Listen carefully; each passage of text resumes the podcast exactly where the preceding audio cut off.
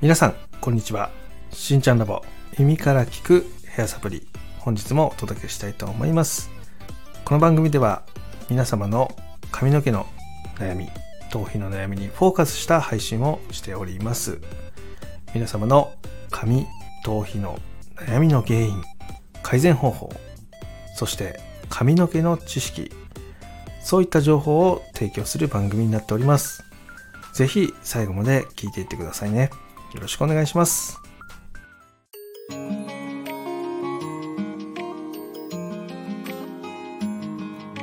しんちゃんラボ。耳から聞くヘアサプリ。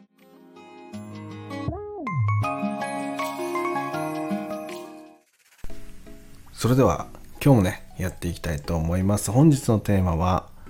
オイルカラーについてね話をしていきたいと思います。ちょっとねブームをね歩いて落ち着いてきたのでえちょうどねこの話をしていこうかなっていうふうに思っております。で今ねその、えー、2年前ぐらいからかな、えー、ちょうどですねそのオイルカラーっていうのがね流行り始め。で去年ピークを迎えで今落ち着いてきているような形なんですがそのオイルカラーについてね、えー、話をねしていこうかなっていうふうに思っております、えー、オイルカラーって何かというとまあそのカラーの薬の中にオイルが入ってるんですね、まあ、すごくシンプルなことを今言ったんですけどでこれが今までなかったんですよ。でなぜかというとそのオイルっていうのが、まあ、カラーのね発色を妨げるんじゃないかっていうふうに言われてたんですね今まで。それがえー、ここ数年ねそうでもないっていうことが分かりましてそのオイルカラーっていうのがねリリースされたような形になっております、まあ、もちろんねそのオイルの種類っていうのもね違うんですけども、えー、まあ、ただですねその髪の毛を発色させながらオイルでしっかりコーティングができるので、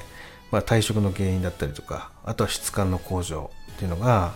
カラーをするだけで得られるような形になっていると、まあ、なので使い手のねその皆様からするとすごく使いやすいカラー剤になっている。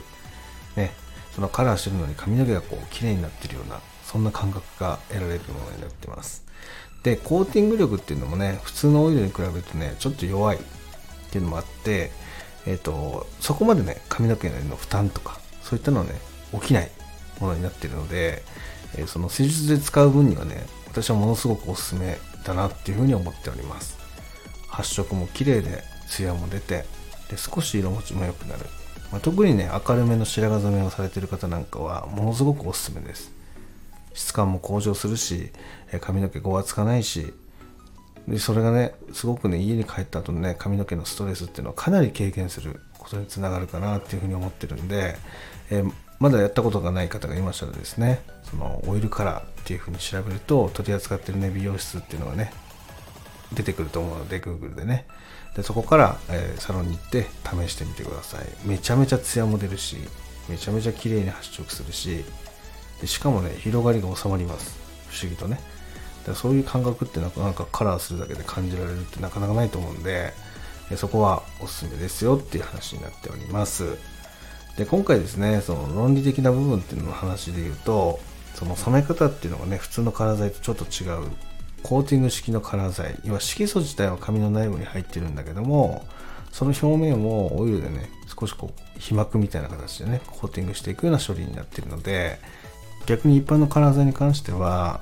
アルカリ剤でそのリフト。これはオイルカラーもそうなんですけどこうリフトした後にですね色素の中に入れてでそれで終了。あとは酸化っ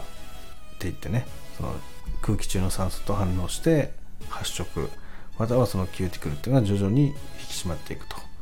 いうま流れなんですけど、まあ、そこにねオイルコーティングが加わっているような形なんで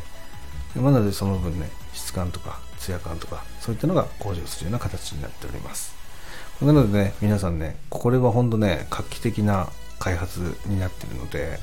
えー、ぜひ試してみてはいかがでしょうかっていうところですね、えー、今回ですねここについての質問っていうのがね来てたのでそこをね後半で紹介していきたいと思います。それでは行ってみましょう。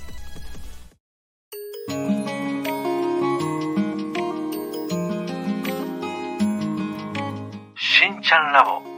耳から聞くヘアサプリ。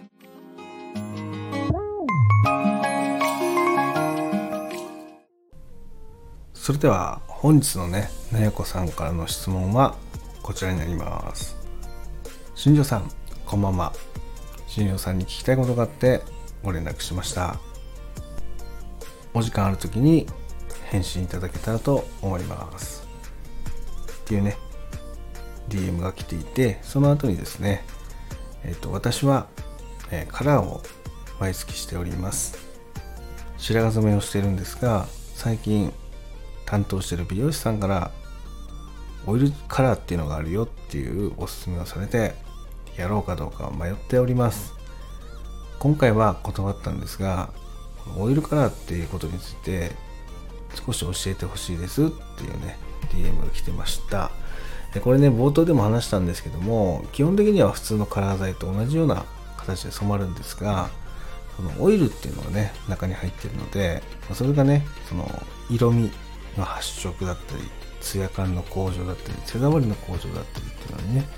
つながる、まあ、ケアみたいなのがねカラーしながらできますよっていうものになっていてで実際にはねその皮膜って言ってねその髪の表面をコーティングしてるだけになるので髪の毛自体が綺麗になってるわけではないんですけども、それをすることで、カラーの発色が向上で色持ちが向上するで手触りも向上するという形で普通のね一般的なカラー剤に比べると終わった後の髪の手触り見え方とかそういったのがねだいぶ向上するものになっております。で先ほども言ったんですけど髪が綺麗になってるわけではないです。皮膜っていう効果で一時的にそういう風な形になってるだけになってます。なのでね髪が綺麗になるわけではないのでそこはね勘違いが起きないように何度もね言っていきたいなっていうふうに思っております、まあ、ただね普通にカラーしていくだけでも髪の毛って傷んでいくのは事実なんでそれをねその手触りとかそういう質感の向上あと色持ちですねここが良くなることで、まあ、カラーの周期っていうのがねちょっとずつ開くことができればあの皆さんにとっては髪の毛も傷まないし頭皮も傷まないしっていうことでねカラーの回数が減らせるっていうのはものすごくいいことなんでそういった意味では活用すべきかなっていうふうに思っております。でねもう一個ねメリットがあるんですよ。それはですねこのオイルカラーに含まれてるオイルなんですよね。これ結構特殊技法であの普通のオイルって皮膜が強くて髪の毛にこびりつくんですけどこのオイルカラーに入ってるオイルに関しては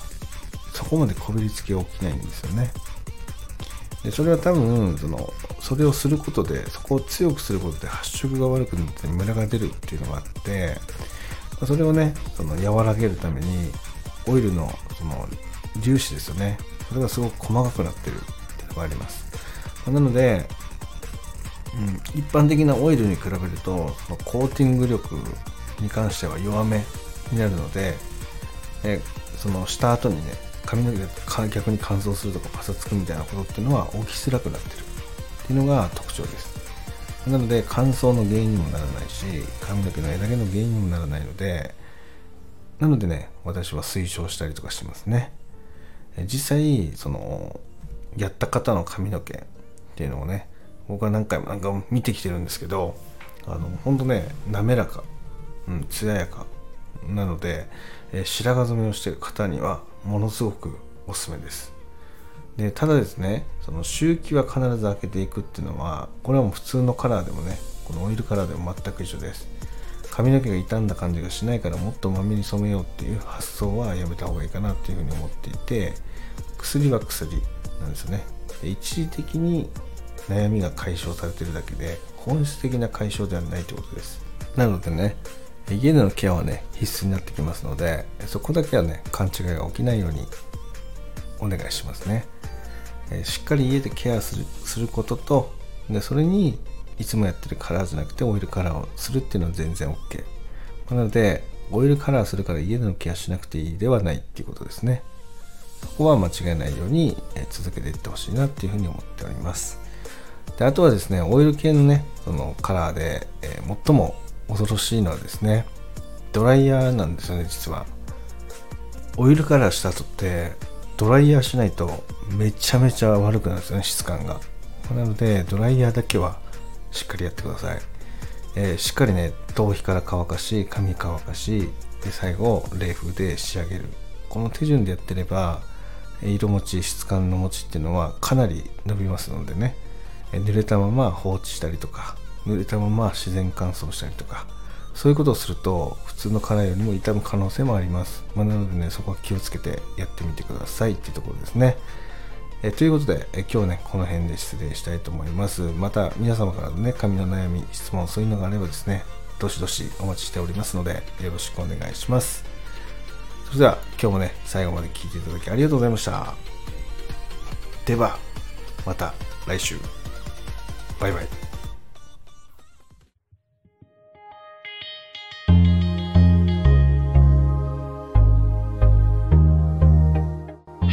しんちゃんラボ